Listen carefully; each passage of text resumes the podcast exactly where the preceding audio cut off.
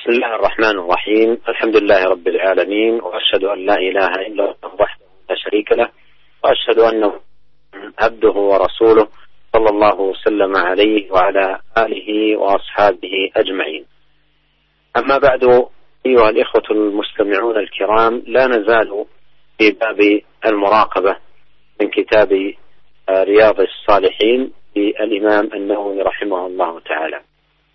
أورد رحمه الله حديث أبي يعلى شداد بن أوس رضي الله عنه عن النبي صلى الله عليه وسلم أنه قال الكيس من دان نفسه وعمل لما بعد الموت والعاجز من أتبع نفسه هواها وتمنى على الله الأماني. آه وتمنى على الله. رواه الترمذي وقال حديث حسن. قال الترمذي وغيره من العلماء معنى دان نفسه حاسبها. هذا الحديث كما نبه غير واحد من أهل العلم في سنده مقال. لكن من حيث المعنى الحديث حديث معناه صحيح ودلالته عظيمة. والناس كما يدل هذا الحديث ينقسمون إلى قسمين. كيس وعاجز. وبيان لحال كل منهما. بيان لحال الكيس وبيان لحال العاجز. والكيس هو الإنسان العاقل الحازم الفطن الذي يعرف من أين يأتي الأمور وكيف يبدأها وكيف يصل إلى الغايات الحميدة والنتائج الطيبة. الكياسة الفطنة والنباهة فيقول الكيس من دان نفسه ومعنى دان نفسه أي حاسبها. فمحاسبة النفس باب عظيم من أبواب الخير والبر بحيث ينظر في أعماله ومتقدم أموره وأحواله كيف هي. إن كانت على الخير والفضيلة والمعاني الجميلة أحمد الله عز وجل ازداد من ذلك.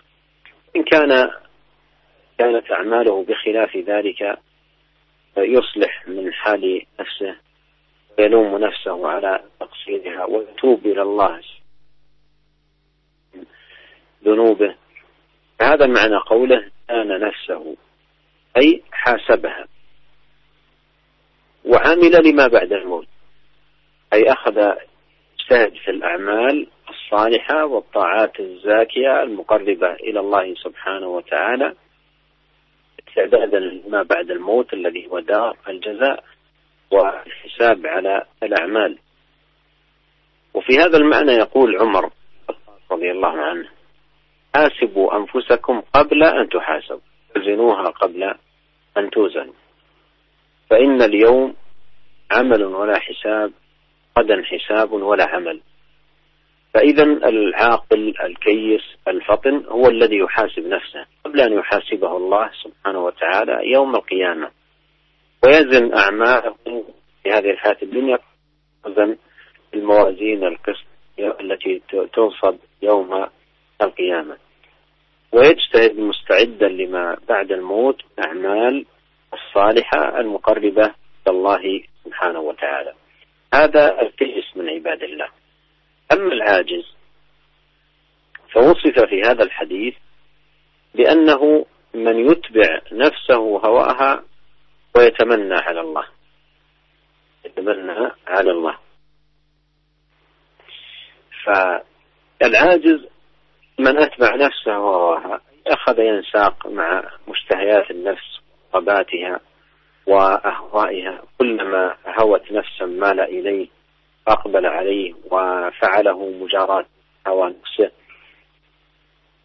ولا يزال متتبعا أهواء نفسه وشهواتها ومحباتها غافلا عن الدار الآخرة وعن الحساب والجزاء. ثم أيضا في الوقت نفسه مع هذا الاتباع لأهواء النفس يتمنى على الله الأماني بحيث يكون مقصرا في عمله وعبادته ثم يتمنى أن يكون في الأماكن العالية والرفيعة في الجنة وأن يكون من الناجين من العذاب ومن سخط الله سبحانه وتعالى. يتمنى على الله الأماني مع تفريقه وتقصيره. والأماني لا تجدي. ما لم يكن هناك جد وحزم وعمل. هذا قال الله سبحانه وتعالى في القرآن الكريم ليس بأمانيكم ولا أماني أهل الكتاب. من يعمل سوءا يجزى به. فكون الإنسان يتتبع النفس وذاتها ويرتكب المحرمات ويتمنى على الله الأماني هذا لا يجدي. بل يلقى الحساب ويعاقب على عمله ويندم على عجزه وتفريطه وتقصيره وعدم قيامه بما أوجب الله سبحانه وتعالى عليه. إن هذا الحديث يدل أن على أن الناس على قسمين كيس وعاجز. وذكر في الحديث صفة كل منهما ينبغي على الإنسان أن يأخذ بنفسه مأخذ الحزم الحزم والكياس والفطنة ويربى بنفسه أن مسالك العجز والثواني والفتور والكسل والتوفيق بيد الله وحده لا شريك له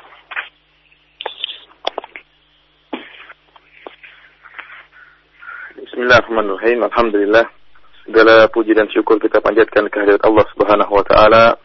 Salawat dan salam semoga senantiasa tercurahkan kepada suri teladan kita, junjungan kita Nabi Muhammad sallallahu alaihi wasallam dan juga keluarganya serta seluruh sahabat beliau tanpa terkecuali. Para pendengar yang dirahmati oleh Allah Subhanahu wa taala, kita masih dalam bab al-muraqabah yaitu bab tentang merasa senantiasa diawasi oleh Allah Subhanahu wa taala yang uh, terdapat dalam kitab, kitab Riyadhus Salihin karya Al-Imam Nawawi rahimahullah. Dan Imam Nawawi rahimahullah membawakan hadis-hadis yang berkaitan dengan bab al-muraqabah. Dan pada kesempatan kali ini beliau uh, kita akan membacakan hadis yang dibawakan oleh beliau dari Abi Ya'la Shaddad bin Ausin radhiyallahu taala anhu dari Nabi sallallahu alaihi wasallam. Nabi sallallahu alaihi wasallam bersabda al-kayyisu man dana nafsahu. Seorang yang cerdik, yang cerdas yaitu yang merendahkan dirinya. Wa amila lima ba'dal maut yaitu dan beramal sebagai persiapan untuk setelah kematian. Wal ajizu man atba'a nafsahu hawaha dan orang yang lemah yaitu orang yang menjadikan dirinya mengikuti hawa nafsunya. Wa tamanna Allah dan kemudian dia berangan-angan uh, dari Allah Subhanahu wa taala. Hadis ini hadis yang diriwayatkan oleh Imam Tirmidzi dan beliau mengatakan hadis yang hasan.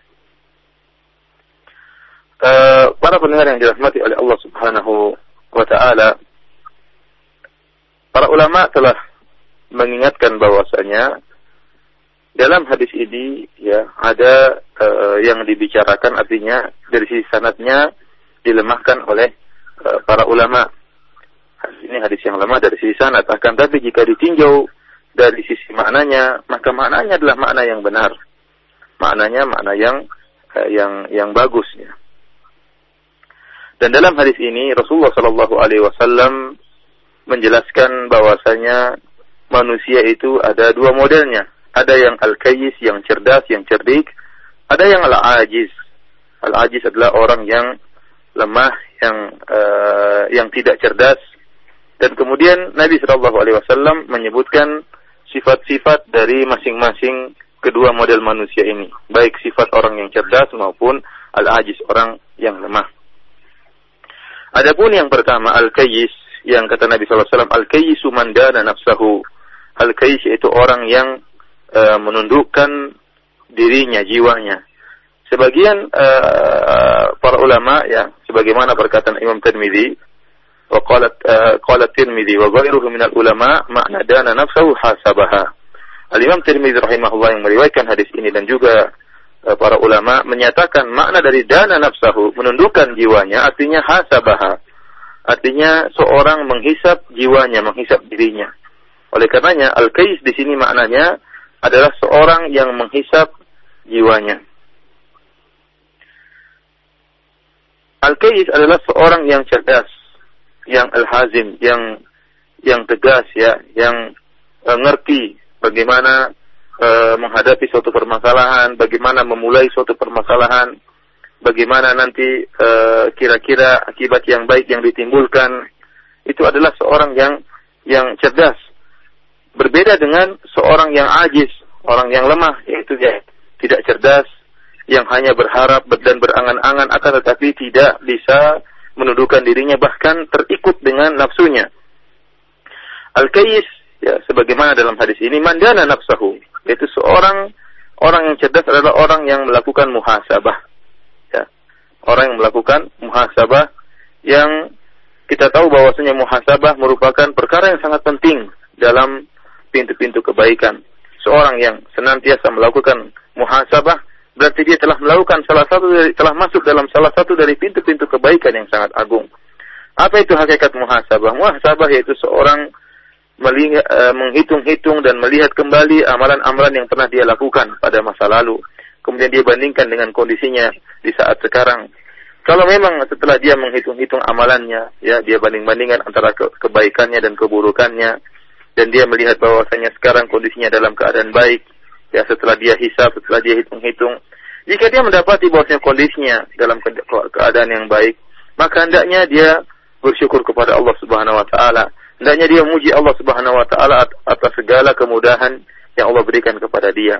Kemudian dia berusaha untuk menambah kebaikannya, menambah kebaikan yang telah dia rasakan selama ini. Akan tapi jika dia telah melakukan muhasabah, setelah dia membanding-bandingkan antara kebaikan yang dia lakukan dengan kemaksiatan yang dia lakukan di masa lalu, kemudian dia bandingkan dengan kondisinya sekarang, dia dapati bahwasanya kondisinya adalah buruk, maka hendaknya dia mencela dirinya dan hendaknya dia bertobat kepada Allah Subhanahu wa taala hendaknya dia e, beristighfar kepada Allah Subhanahu wa taala.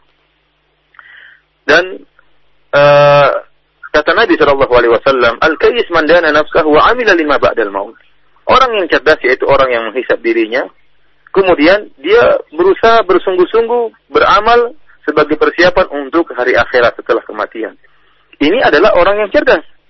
Tatkala dia menghisap dirinya, kemudian dia beristihad bersungguh-sungguh, mana bisa beramal, beramal soleh, bertemu dengan hari akhirat. Ini orang yang cerdas. Oleh karenanya, Umar bin Khattab radhiyallahu taala anhu pernah berkata, "Hasibu anfusakum qabla an tuhasabu, wazinuha qabla an tuzanu." Kata Umar bin Khattab radhiyallahu taala anhu, hendaknya kalian menghisap diri-diri kalian sebelum kalian dihisap oleh Allah Subhanahu wa taala dan hendaknya kalian menimbang-nimbang diri-diri kalian sebelum kalian ditimbang dengan timbangan pada hari kiamat kelak. Fa innal yawma amalun wala hisab wa ghadan hisabun bila amal. Kata Umar bin Khattab radhiyallahu taala anhu bahwasanya hari ini sekarang ini di dunia adalah beramal dan beramal tidak ada hisab. Dan esok hari yaitu di hari akhirat yang ada hanyalah hisab dan tidak bisa beramal lagi. Orang yang fatin yang cerdas ya, setelah dia menghisap dirinya, tentunya dia E, bersiap-siap untuk berhadapan dengan hari akhirat. Inilah orang yang kemudian banyak beramal soleh, dia hisap dirinya, dia timbang-timbang amalannya, sebelum dia dihisap oleh Allah Subhanahu Wa Taala. Sebelum dia ditimbang oleh Allah Subhanahu Wa Taala pada hari hari kiamat kelak. Sebelum datang di mana hari, tidak mungkin lagi dia beramal soleh. Yang ada hanyalah hisap. Orang yang mengerti akan hal ini, orang yang cerdas yang tahu akan hakikat hari akhirat, maka dia akan bersungguh-sungguh untuk melaksanakan amalan soleh ya sebagai persiapan untuk bertemu dengan hari akhirat. Oleh karena Nabi SAW mengatakan orang yang cerdas yaitu wa amila lima ba'dal maut. Dia beramal soleh untuk persiapan bertemu dengan hari setelah kematian. Ini model yang pertama dari golongan manusia, orang yang cerdas. Adapun golongan yang kedua yang ajiz, orang yang lemah. Yaitu apa kata Nabi SAW, man atba'a nafsahu hawahu, hawaha. Yaitu seorang yang membuat dirinya tunduk kepada hawa nafsunya. Apa saja yang dikehendaki oleh nafsunya dia ikuti. Apa saja yang diinginkan oleh syahwatnya dia ikuti. Dia condong ke mana syahwatnya condong. Dia pergi ke mana arahnya ke arah mana syahwatnya pergi. Dan senantiasa dia terus mengikuti kemauan syahwatnya lupa dengan dalam keadaan lupa dengan akhirat. Lalai daripada hari akhirat. Lalai bahwasanya di, di kemudian hari ada namanya hisab, ada ada namanya timbangan. Kemudian meskipun kondisinya seperti ini, melampiaskan hawa nafsunya, Kata Nabi SAW, wa tamanna ala Allah, ay al-amaniyah. Sudah dia kondisinya seperti ini, namun dia berangan-angan kepada Allah Subhanahu wa taala. sudah dirinya malas beramal soleh, ya, terjerumus dalam kemaksiatan, mengikuti hawa nafsunya, namun dia masih berangan-angan kepada Allah Subhanahu wa taala bahwasanya Allah Subhanahu wa taala akan menempatkan dia di posisi yang tinggi di surga. Ya bahwasanya Allah Subhanahu wa taala akan masukkan dia ke dalam surga. Amalannya buruk, amalannya parah, sementara dia berharap bahwasanya Allah akan masukkan dia ke dalam ke dalam surga. Ketahuilah bahwasanya sekedar angan-angan tidak tidak ada manfaatnya, tidak ada faedahnya. Orang berangan-angan apa faedahnya kalau dia tidak berusaha? Ini bukan orang yang cerdas. Beda dengan tadi Al-Kais, orang yang cerdas, orang yang menghisap dirinya dan tahu diri, kemudian dia beramal soleh untuk persiapan hari akhirat. Adapun Al-Ajiz, orang yang tidak cerdas, orang yang lemah, yang hanya sekedar beramal ber, berangan-angan akan tapi tidak punya usaha. Oleh karenanya Allah Subhanahu wa taala berfirman, "Laisa bi amanikum wala amani ahli kitab. Man man ya'mal su'an yujza bih." Kata Allah Subhanahu wa taala, bukan hanya angan-angan kalian dan juga bukan sekedar angan-angan ahli kitab.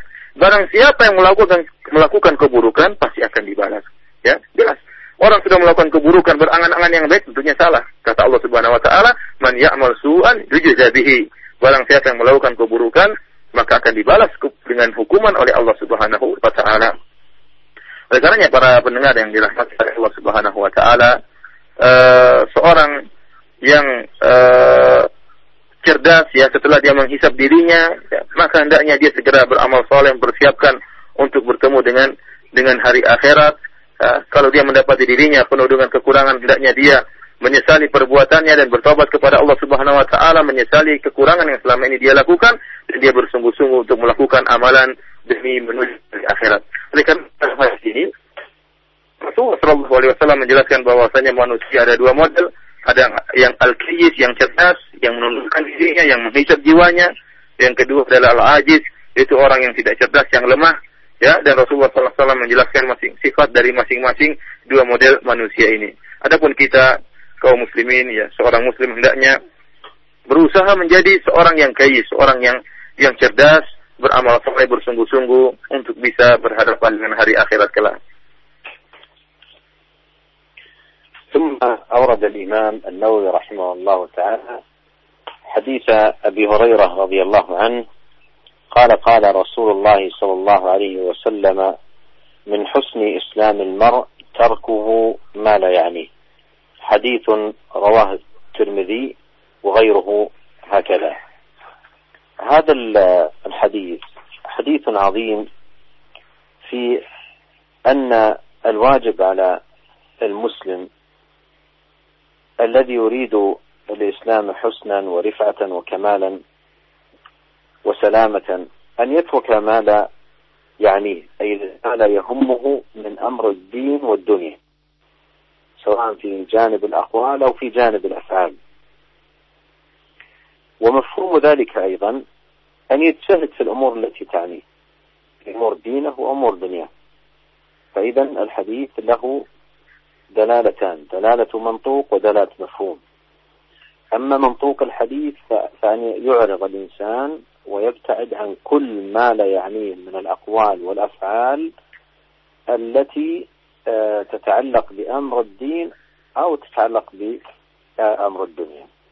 ومفهوم الحديث أن يشغل نفسه وأن يجتهد في الأمور التي تعنيه وتهمه من أمر آه، الدين وأمر الدنيا. وهذا الحديث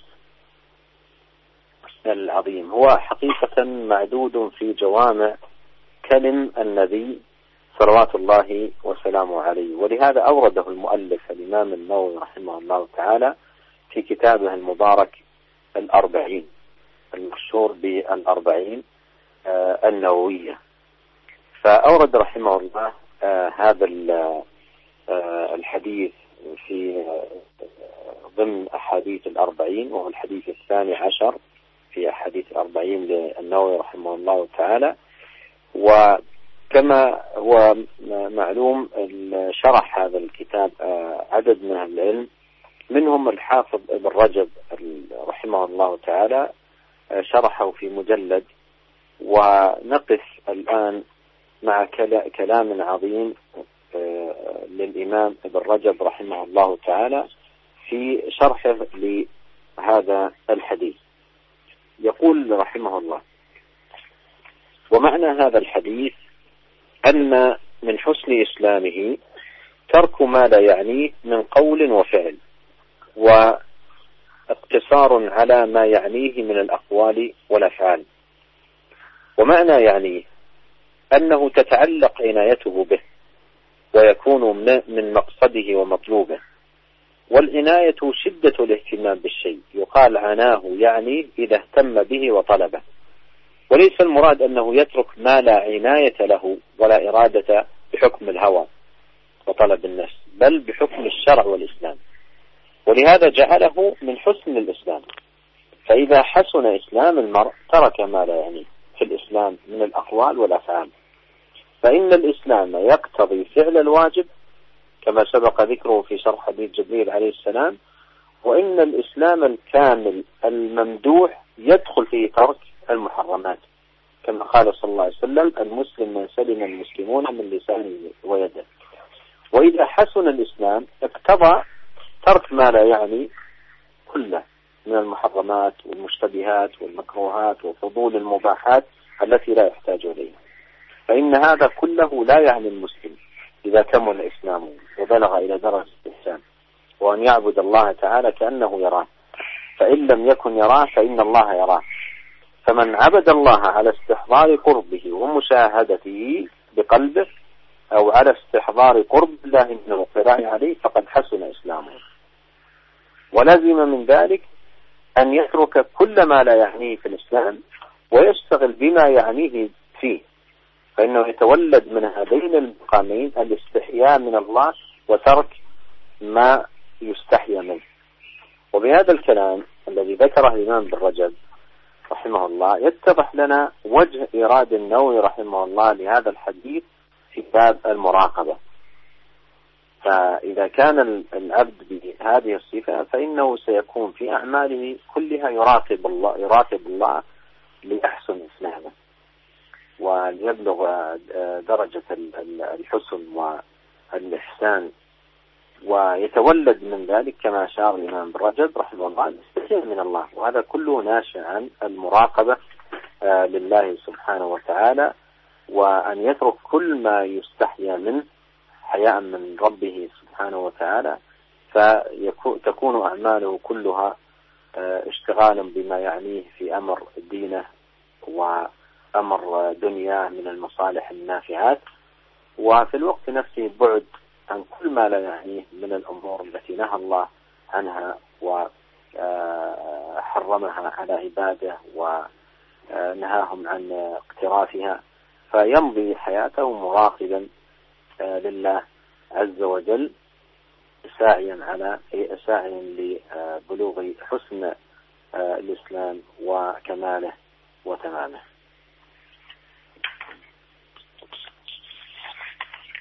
Pendengar yang dirahmati oleh Allah Subhanahu wa taala. Kemudian Al-Imam Tirmizi rahimahullah, uh, Al-Imam Nawawi rahimahullah membawakan uh, hadis yang lain yaitu dari hadis Abu Hurairah anhu di mana Rasulullah sallallahu alaihi wasallam pernah bersabda, "Bin husni islamil mar'i tahkuhu ma la ya'ni." Bahwasanya di antara keindahan Islam seorang yaitu dia meninggalkan apa yang tidak uh, apa yang tidak berfaedah bagi dia ya Hadis ini hadis yang hasan diriwayatkan oleh Imam Tirmidzi dan yang lainnya. Para pendengar yang dirahmati oleh Allah Subhanahu wa taala, uh, hadis ini merupakan hadis yang sangat agung ya, yang menjelaskan bahwasanya seorang muslim yang ingin memperoleh atau menjadikan Islamnya indah, kemudian mendapatkan kedudukan yang tinggi dalam Islam, dan ingin Islamnya selamat ya itu caranya bagaimana dia meninggalkan perkara-perkara yang tidak ada faedah bagi dia, tidak penting bagi dia. Baik perkara dunia maupun perkara akhirat. Baik dalam perkataan maupun perbuatan. Jika perkara tersebut tidak penting bagi dia, maka hendaknya dia tinggalkan. Ya. Dan e, sebaliknya, jika dia meninggalkan perkara-perkara yang tidak penting bagi dia, bagi dia, baik urusan dunia maupun akhirat, maka otomatis e, dipahami bahwasanya dia berusaha untuk sebaliknya melakukan hal-hal yang penting buat dia, baik perkara dunia maupun perkara akhirat. Oleh karena ini menunjukkan penunjukan yang pertama itu mam yaitu artinya tekstual dari hadis ini. Dan yang kedua adalah mafhum, yaitu yang dipahami dari hadis ini. Menunjukkan yang pertama, dalalah yang pertama, yaitu mantuk, tekstual hadis. Yaitu hadis ini secara teksnya menunjukkan seorang yang ingin agamanya indah, ingin Islamnya indah, ingin peroleh kedudukan yang tinggi, maka dia meninggalkan perkara-perkara yang tidak penting bagi dia. Perkara-perkara yang tidak penting bagi dia, baik perkara dunia maupun perkara akhirat. Penunjukan yang kedua, yaitu mafhum dari hadis ini, ya kita pahami, kalau seorang meninggalkan perkara-perkara yang tidak penting bagi dia, maka sebaliknya dia bersungguh-sungguh untuk ya melakukan hal-hal yang penting buat dia, yang baik bagi dia, baik perkara dunia maupun perkara akhirat, maupun per, baik perkataan maupun perbuatan. Oleh karenanya hadis ini merupakan hadis yang agung yang disebut oleh ulama termasuk dari jawab oleh kalim dari hadis-hadis Nabi Shallallahu Alaihi Wasallam yang singkat, uh, teksnya akan tetapi maknanya sangatlah luas, maknanya sangatlah dalam. Oleh karenanya Imam Nawawi rahimahullah membawakan hadis ini dalam kitab Arba'in Nawawiyah ya. Dia, beliau membawakan hadis ini uh, termasuk dari hadis-hadis yang jawami ul kalim yang lafaznya akan tadi maknanya sangat mendalam dan hadisnya adalah hadis nomor yang ke-12 dalam Arba'in Nawawi. Dan kita ketahui pula bahwasanya bahwa yang telah menjelaskan kandungan dari hadis Arba'in Nawawiyah. Di antaranya adalah Al-Imam Ibn Rajab Al-Hambali rahimahullah. Beliau menyarah uh, hadis-hadis dalam Arba'in Nawawiyah. Oleh karenanya ada baiknya maka pada kesempatan kali ini kita uh, membaca atau merenungkan perkataan Al-Imam Ibn Rajab Al-Hambali tentang makna daripada hadis ini. Dalam kitabnya Jami'ul Ulum wal Hikam Para pendengar yang dirahmati oleh Allah Subhanahu wa taala. Imam Ibnu Rajab rahimahullah mengatakan tentang hadis ini.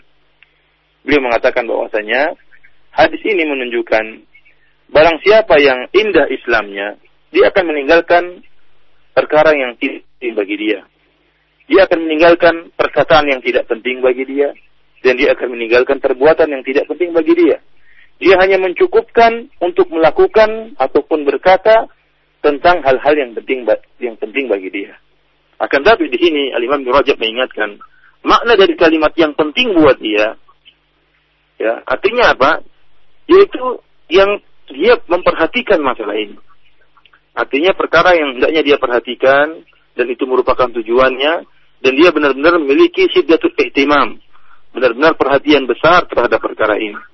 Karena dalam bahasa Arab jika dikatakan anahu ya ini ya artinya seorang memiliki perhatian besar dan menuntut perkara tersebut. Dan bukanlah maksud dari hadis ini, ya, dia meninggalkan perkara-perkara yang tidak penting berdasarkan hawa nafsunya, bukan demikian. Akan tetapi yang dimaksud dengan perkara-perkara yang tidak penting di sini, yaitu berdasarkan hukum syariat, berdasarkan hukum Islam. Jadi Islam yang menentukan ini tidak penting, syariat yang menentukan tidak penting, bukan bukan menurut perasaan hawa nafsunya. Maksud dari Al-Imam Ibn Rajab demikian. Tatkala Rasulullah mengatakan seorang yang Islamnya indah dia meninggalkan perkara yang tidak penting bagi dia. Bagaimana kita mengetahui perkara yang tidak penting ini? Apakah dengan mengukurnya dengan hawa nafsu kita, dengan kepentingan kita? Bukan, tetapi yang mengukur suatu penting atau tidak penting adalah Islam. Oleh karenanya di awal hadis ini kata Ibnu Rajab, rahimahullah, Rasulullah SAW mengatakan min husni islamil mar'i yang merupakan keindahan Islam seseorang ya yang menunjukkan bahwasanya hal ini berkaitan dengan Islam yang menghukum suatu penting atau tidak adalah uh, agama itu sendiri, adalah syariat itu sendiri. Oleh karenanya jika telah indah keislaman seseorang, maka dia akan meninggalkan perkara yang tidak penting dalam Islam. Baik perkataan-perkataan yang tidak penting dalam Islam maupun perbuatan-perbuatan yang tidak penting dalam Islam. Karena Islam yang indah ya, mengkonsekuensikan untuk melakukan perkara-perkara yang wajib sebagaimana telah dijelaskan dalam hadis yang panjang hadis Jibril alaihissalam bahwasanya Islam yang sempurna, yang terpuji, masuk dalam Islam yang sempurna dan terpuji adalah meninggalkan seluruh perkara yang haram. Itulah Islam yang sempurna. Sebagaimana sabda Nabi Shallallahu Alaihi Wasallam, al muslimu man salim al muslimuna min lisanihi wa yadihi. Seorang muslim adalah seorang yang kaum muslimin selamat dari lisannya dan tangannya. Yaitu seorang muslim yang baik adalah tidak mengganggu kaum muslimin.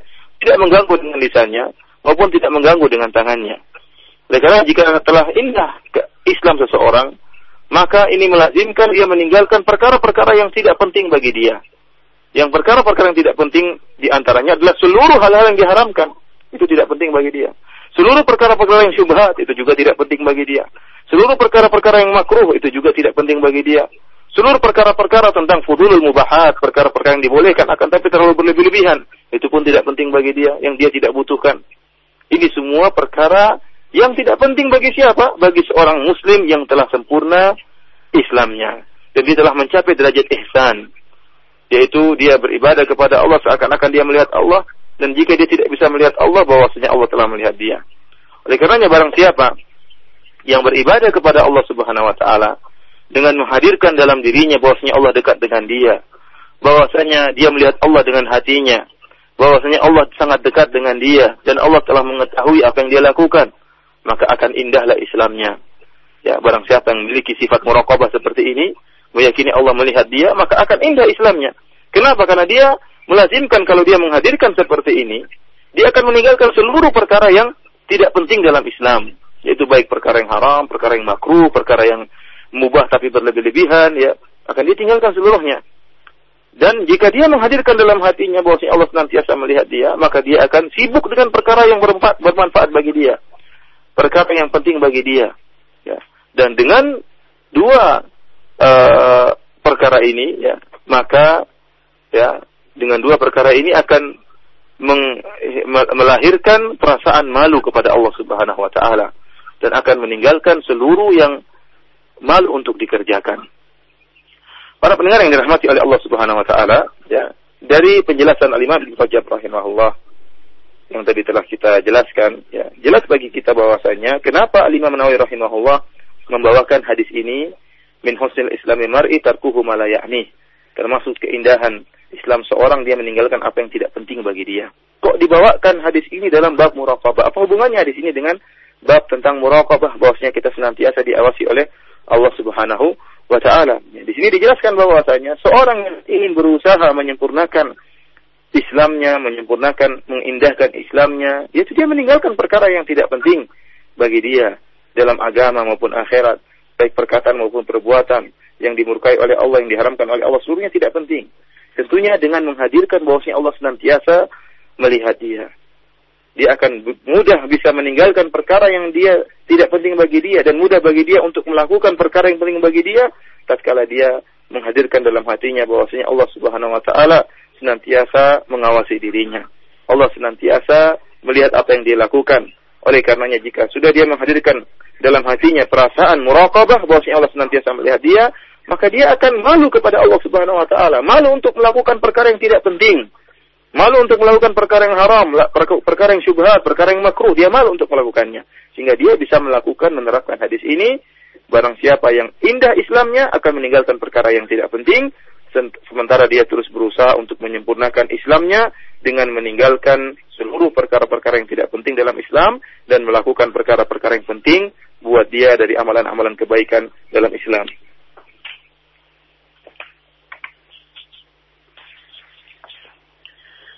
ثم أورد الإمام النووي رحمه الله تعالى في خاتمة المراقبة من كتاب رياض الصالحين حديث عمر آه، بن الخطاب آه، رضي الله عنه عن النبي صلى الله عليه وسلم أنه قال لا يسأل الرجل فيما فيما ضرب امرأته. قال رواه أبو داود وغيره. وهذا الحديث كما بين أهل العلم آه، إسناده ضعيف لا يثبت عن النبي عليه الصلاة والسلام فلا يحتج به. وكما بين أهل العلم في إسناده رجل آه، آه، لا يعرف فالحديث ضعيف الإسناد. والإمام النووي رحمه الله تعالى أورد هذا الحديث في خاتمة هذا الباب. وأورده أيضا تحديدا بعد حديث من حسن إسلام المرء تركه ما لا يعنيه من باب ضرب المثال في الأمر الذي لا يعني المرء. فلا شك أن من حسن إسلام المرء أن لا يتدخل في شؤون الناس من الأمور التي لا تعني الإنسان. وحديث آه، لا يسأل الرجل كما نبهت حديث ضعيف لكن على فرض صحته فهو محمول على الرجل التقي الذي آه، يحسن التعامل آه، مع زوجته وفق المراتب التي شرعها الله سبحانه وتعالى لعباده. في قوله سبحانه وتعالى واللاتي تخافون نشوزهن فعظوهن واهجروهن في المضاجع واضربوهن فإن أطعنكم فلا تبغوا عليهن سبيلا إن الله كان عليا كبيرا. فإذا الرجل التقي الذي لا يضرب زوجته إلا في ضوء هذه الآية. ومن المعلوم أن الضرب هو آخر المراتب التي ذكرت في هذه الآية. هناك الوعظ ثم الهجر ثم يأتي بعد ذلك في المرتبة الثالثة آه، الضرب. فإذا كان الرجل يتقي الله في زوجته آه، ولا يبادر إلى ضربها يعظها أولا ثم يهجرها ثانيا آه، ثم ثالثا كما ذكر الله في الآية يضربها ضربهن. ثم أيضا إذا ضربها لا يضربها ضربا شديدا آه، يسيل دما أو يكسر عظما أو يسبب وجعا وإنما ضربا يسيرا يقصد منه آه، التأديب للمرأة. فإذا كان الرجل فعلا يتقي الله في زوجته ويعامل بهذه المعاملة إذا ضربها آه، لا يسأل. لا يسأل فيما ضربها. فإن السؤال مثل هذا الشخص الذي بهذه الصفة آه، دخول من السائل فيما لا يعنيه.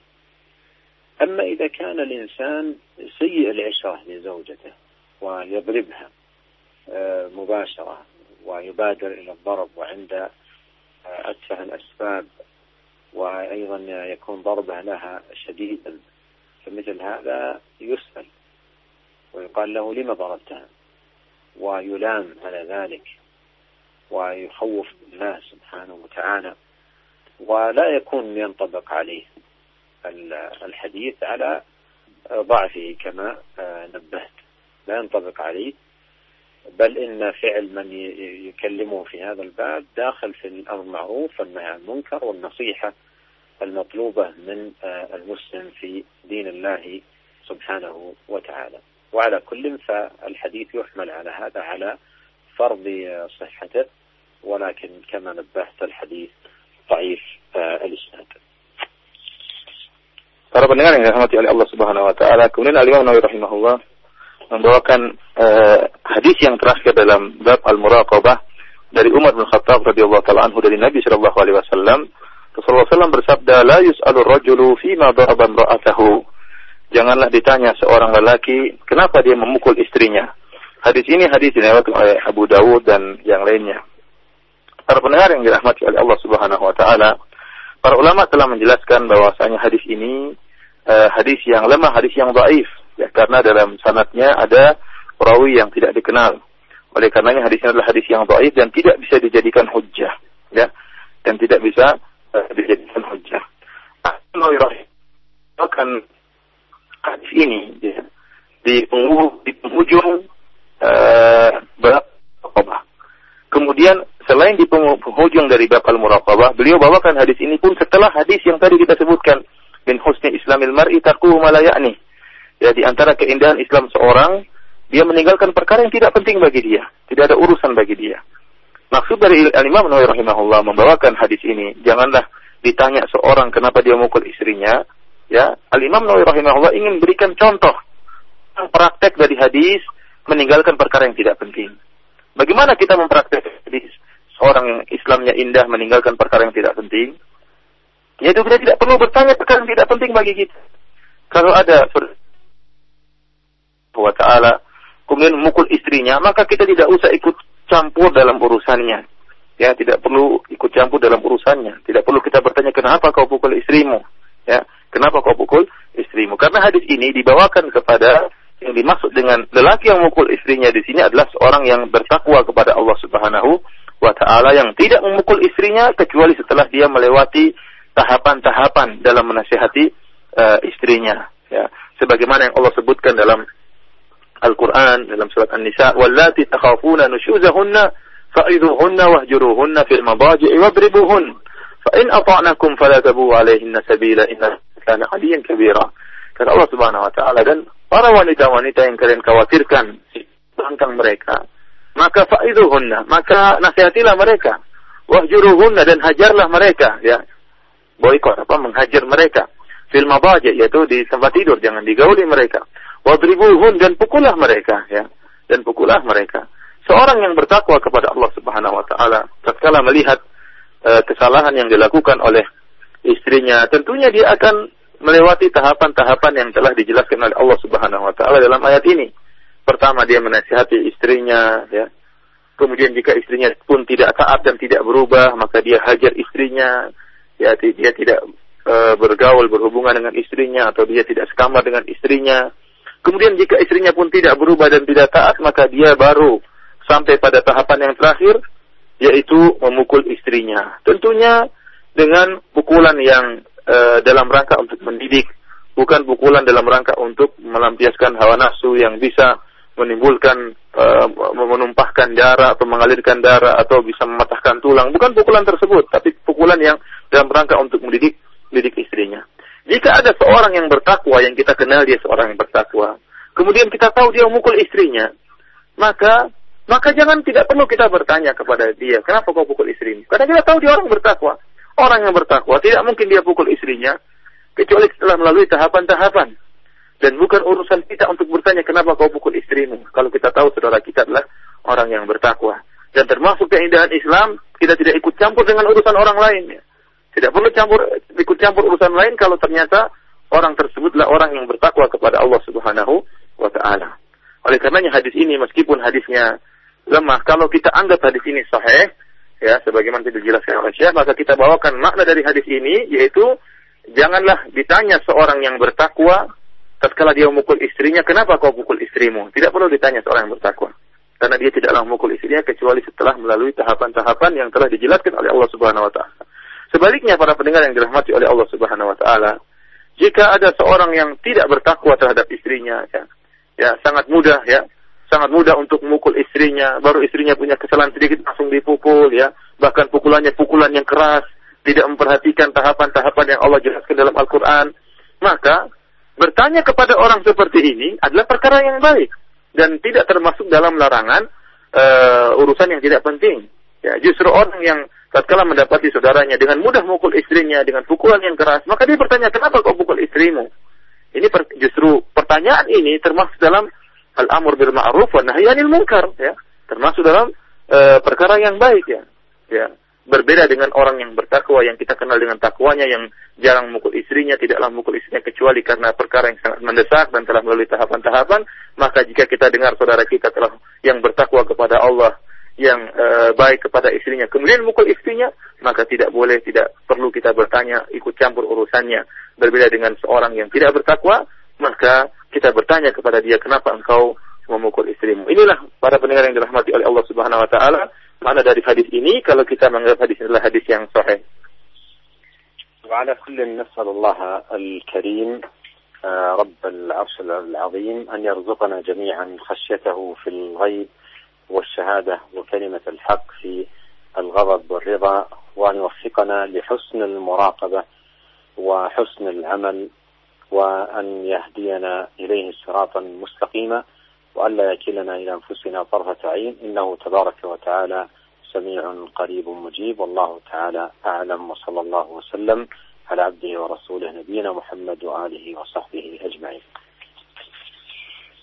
Para pendengar yang dirahmati oleh Allah Subhanahu wa taala, demikianlah pengajian kita pada kesempatan kali ini. Kita berdoa kepada Allah Subhanahu wa taala agar senantiasa memberi petunjuk kepada kita dan agar Allah Subhanahu wa taala menganugerahkan kepada kita perkataan yang benar agar kita bisa mengucapkan tetap mengucapkan perkataan yang benar baik dalam keadaan uh, ridho maupun dalam keadaan marah tetap kita mengucapkan perkataan yang benar dan semoga Allah Subhanahu wa taala menganugerahkan kepada kita memiliki sikap muraqabah ya senantiasa merasa diawasi oleh Allah Subhanahu wa taala dan agar Allah senantiasa ya eh, agar senantiasa kita uh, menyerahkan urusan kita kepada Allah Subhanahu wa taala dan di, diberikan taufik oleh Allah Subhanahu wa taala. Terima kasih ya Syekh Jazakallah khairan atas uh, syarah dan penjelasan yang telah disampaikan. Saudaraku seiman rahimakumullah untuk selanjutnya ada 10 menit waktu kita untuk menyampaikan eh, pertanyaan-pertanyaan uh, melalui pesan singkat di 081 989 6543 di kesempatan uh, sore hari ini Saudaraku seiman, kita akan uh, langsung saja meng, uh, mengangkat pertanyaan yang datang dari pesan singkat yang pertama dari pendengar kita, pendengar radio As-Sunnah di Cirebon yang bertanya, Ya Syekh, kiat-kiat apa sajakah agar bisa kita istiqomah di dalam hal muraqabah? Kami sudah berupaya untuk mengilmui atau me, me, mencari ilmu tentang ilmu uh, muraqabah ini akan tetapi begitu banyak fitnah, godaan uh, serta syubhat yang kami dengar baik itu di televisi, kemudian di radio dan di berbagai media massa di sekitar lingkungan kami. Mohon nasihat dari hal ini jazakallahu khairan ya Syekh. تعلمنا المراقبة تطبيقها صعب لا سيما مع انتشار الشهوات والشبهات في التلفاز وفي القنوات. نرجو نصيحة منكم حتى نحقق المراقبة في نفوسنا. يا أخي الكريم لا تقل ولا تعظم الأمور على نفسك. والله عز وجل آه، دينه يسر. وقد قال عليه الصلاة والسلام إن هذا الدين يسر. فإذا اتقيت الله عز وجل وسألته بصدق ولجأت إليه سبحانه وأخذت بالأسباب الصحيحة النافعة وقاك الله عز وجل وهداك. والله سبحانه وتعالى يقول ومن يتق الله يجعل له من أمره يسرا ومن يتق الله يكفر عنه سيئاته ويعظم له أجرا فأنت لا تنظر إلى واقعك بهذه النظرة وأنه يصعب ويستحيل و لا يمكن إنما انظر في آه، آه، الرجاء من الله والالتجاء إلى الله والثقة بالله والتوكل على الله وبذل الأسباب آه، النافعة المفيدة التي تكون بها نجاتك وسلامتك. والصحابة رضي الله عنهم كانوا يسألون النبي عليه الصلاة والسلام عن الخير وعن أسباب النجاة أسباب السعادة.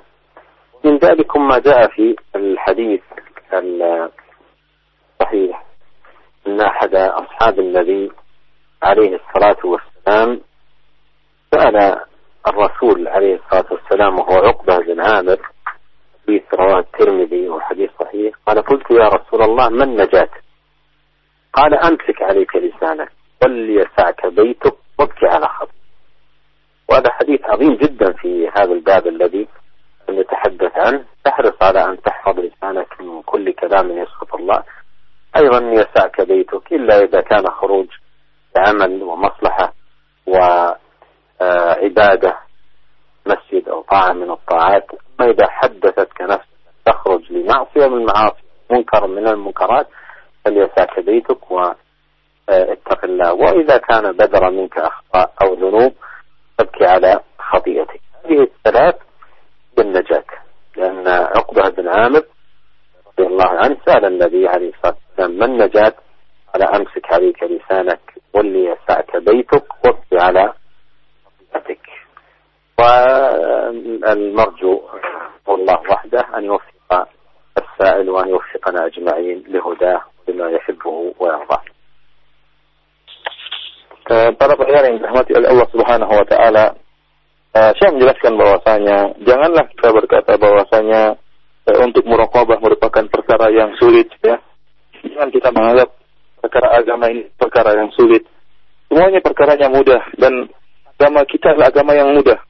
Oleh karenanya Nabi Shallallahu alaihi wasallam pernah uh, bersabda inna hadza din yusrun bahwasanya agama ini agama yang mudah. Oleh karena jika seorang benar-benar bertakwa kepada Allah Subhanahu wa taala dan berdoa kepada Allah Subhanahu wa taala agar diberikan kemudahan untuk meng, bisa mengamalkan muraqabah, kemudian dia mengambil sebab berusaha ya berikhtiar maka niscaya Allah Subhanahu wa taala akan mudahkan dia untuk senantiasa menghadirkan perasaan muraqabah dalam dirinya. Allah akan beri petunjuk kepada dia. Karena mudah dan Allah Subhanahu wa taala mengatakan wa may yattaqillaha yaj'al min amrihi yusra. Barang siapa yang bertakwa kepada Allah Subhanahu wa taala Allah akan mudahkan urusannya ya. Oleh karenanya Syekh mengatakan jangan kita memandang kepada kondisi kita. Kita mengatakan perkaranya sulit karena banyak maksiat karena banyak godaan karena banyak ini banyak di internet kemudian di televisi enggak. Tapi kita lihat kepada Allah Subhanahu wa taala kita fikir kepada Allah Subhanahu wa taala, percaya kepada Allah Subhanahu wa taala, percaya dengan janji Allah Subhanahu wa taala. Barang siapa yang bertakwa kepada Allah, berusaha mengambil sebab, ya, maka Allah akan mudahkan bagi dia untuk bisa muraqabah kepada Allah Subhanahu wa taala. Lihatlah para sahabat. Mereka juga berusaha bahkan mereka bertanya kepada Nabi Shallallahu alaihi wasallam tentang sebab-sebab yang bisa menyelamatkan mereka. Dan bertanya kepada Nabi Shallallahu alaihi wasallam tentang sebab-sebab atau perkara-perkara yang bisa mendatangkan kebahagiaan bagi mereka. Oleh karenanya dalam satu hadis yang eh, disebutkan ada seorang sahabat eh, yang diriwayatkan Imam Tirmidzi ada seorang sahabat yang bernama Uqbah bin Amir radhiyallahu taala anhu dia berkata, "Ya Rasulullah, man najatu?" Ya Rasulullah, apa itu keselamatan? Dia tanya tentang bagaimana dia bisa selamat ya. Lihat kondisi yang begitu eh, banyak begitu menggoda. Dia mengatakan bagaimana kita bisa selamat. Maka Nabi Shallallahu Alaihi Wasallam mengatakan, "Amsik alaika lisanak, wal yasa'aka baituk, wabki ala khati'atik." Kata Nabi Shallallahu Alaihi Wasallam, hendaknya engkau jaga lisanmu dan hendaknya uh, rumahmu uh, luas, artinya kau senang di rumah saja. Wabki ala khati'atik, hendaknya engkau menangis akan atas kesalahan yang engkau uh, lakukan. Hadis ini para pendengar yang dirahmati oleh Allah Subhanahu wa taala ya merupakan hadis yang sangat agung ya di mana Rasulullah SAW menyebutkan tiga perkara yang merupakan sebab keselamatan. Yang pertama masalah lisan kata Nabi SAW amsik alaika lisanak. Itu seorang tidaklah mengucapkan perkataan-perkataan yang diharamkan oleh Allah Subhanahu wa taala. Dia jaga lisan, tidaklah dia ucapkan kecuali perkara yang baik. Kata Nabi SAW, wal yasa'aka baituka, hendaknya rumahmu itu cukup bagi itu yang engkau tidak keluar dari rumah kecuali ya kecuali ada kemaslahatan. Karena kalau sudah keluar dari rumah akan banyak godaan banyak rintangan oleh karenanya jika memang perlu untuk keluar dari rumah maka keluar dari rumah. Ya kalau ada kemaslahatan pengajian atau mencari nafkah. Dan tapi jika uh, hatimu ya berbukti kepadamu untuk keluar dari rumah dalam rangka bermaksiat maka hendaknya engkau tetap di rumahmu dan nasihat yang ketiga kata Nabi SAW, Rabbi ala khati'atik, jika engkau melakukan kesalahan, maka tangisilah kesalahanmu. Ya, bertobat kepada Allah dan tangisilah kesalahanmu. Para pendengar yang dirahmati Allah Subhanahu wa ini di antara uh, usaha uh, para sahabat untuk melakukan hal-hal yang bisa mendatangkan uh, keselamatan. Intinya, orang tatkala melihat kondisi sekitar dia, maka janganlah dia menganggap bahwasanya muraqabah itu perkara yang sulit. Dia harus percaya kepada Allah Subhanahu wa taala, Allah yang telah menjanjikan bahwasanya wa may yattaqillaha yaj'al min amrihi yusra barang siapa yang bertakwa kepada Allah Allah akan mudahkan urusannya maka Allah akan mudahkan dia untuk bisa menghadirkan perasaan muraqabah dalam amalannya sehari-hari. Jazakallah khairan ya Syekh dan tampaknya hanya satu pertanyaan saja di kesempatan sore ini yang bisa kami ajukan mohon uh, kiranya kepada Ustadz agar uh, Syekh menyampaikan ikhtitam dan uh, nasihat di kesempatan uh, penutup kajian kita. نسأل الله لنا جميعا التوفيق شكر الله لك أخي الشيخ فواز وللجميع ونستودعكم الله والسلام عليكم ورحمة الله وبركاته وعليكم السلام ورحمة الله وبركاته جزاك الله خيرا يا شيخ Demikianlah para pendengar yang dirahmati oleh Allah Subhanahu wa taala kajian kita pada kesempatan kali ini ya kita mengucapkan terima kasih kepada para pendengar sekalian yang telah ikut serta dalam kita ini semua Subhanahu wa taala senantiasa memberikan taufik kepada uh, kita semua billahi taufiq wal hidayah. Assalamualaikum warahmatullahi wabarakatuh.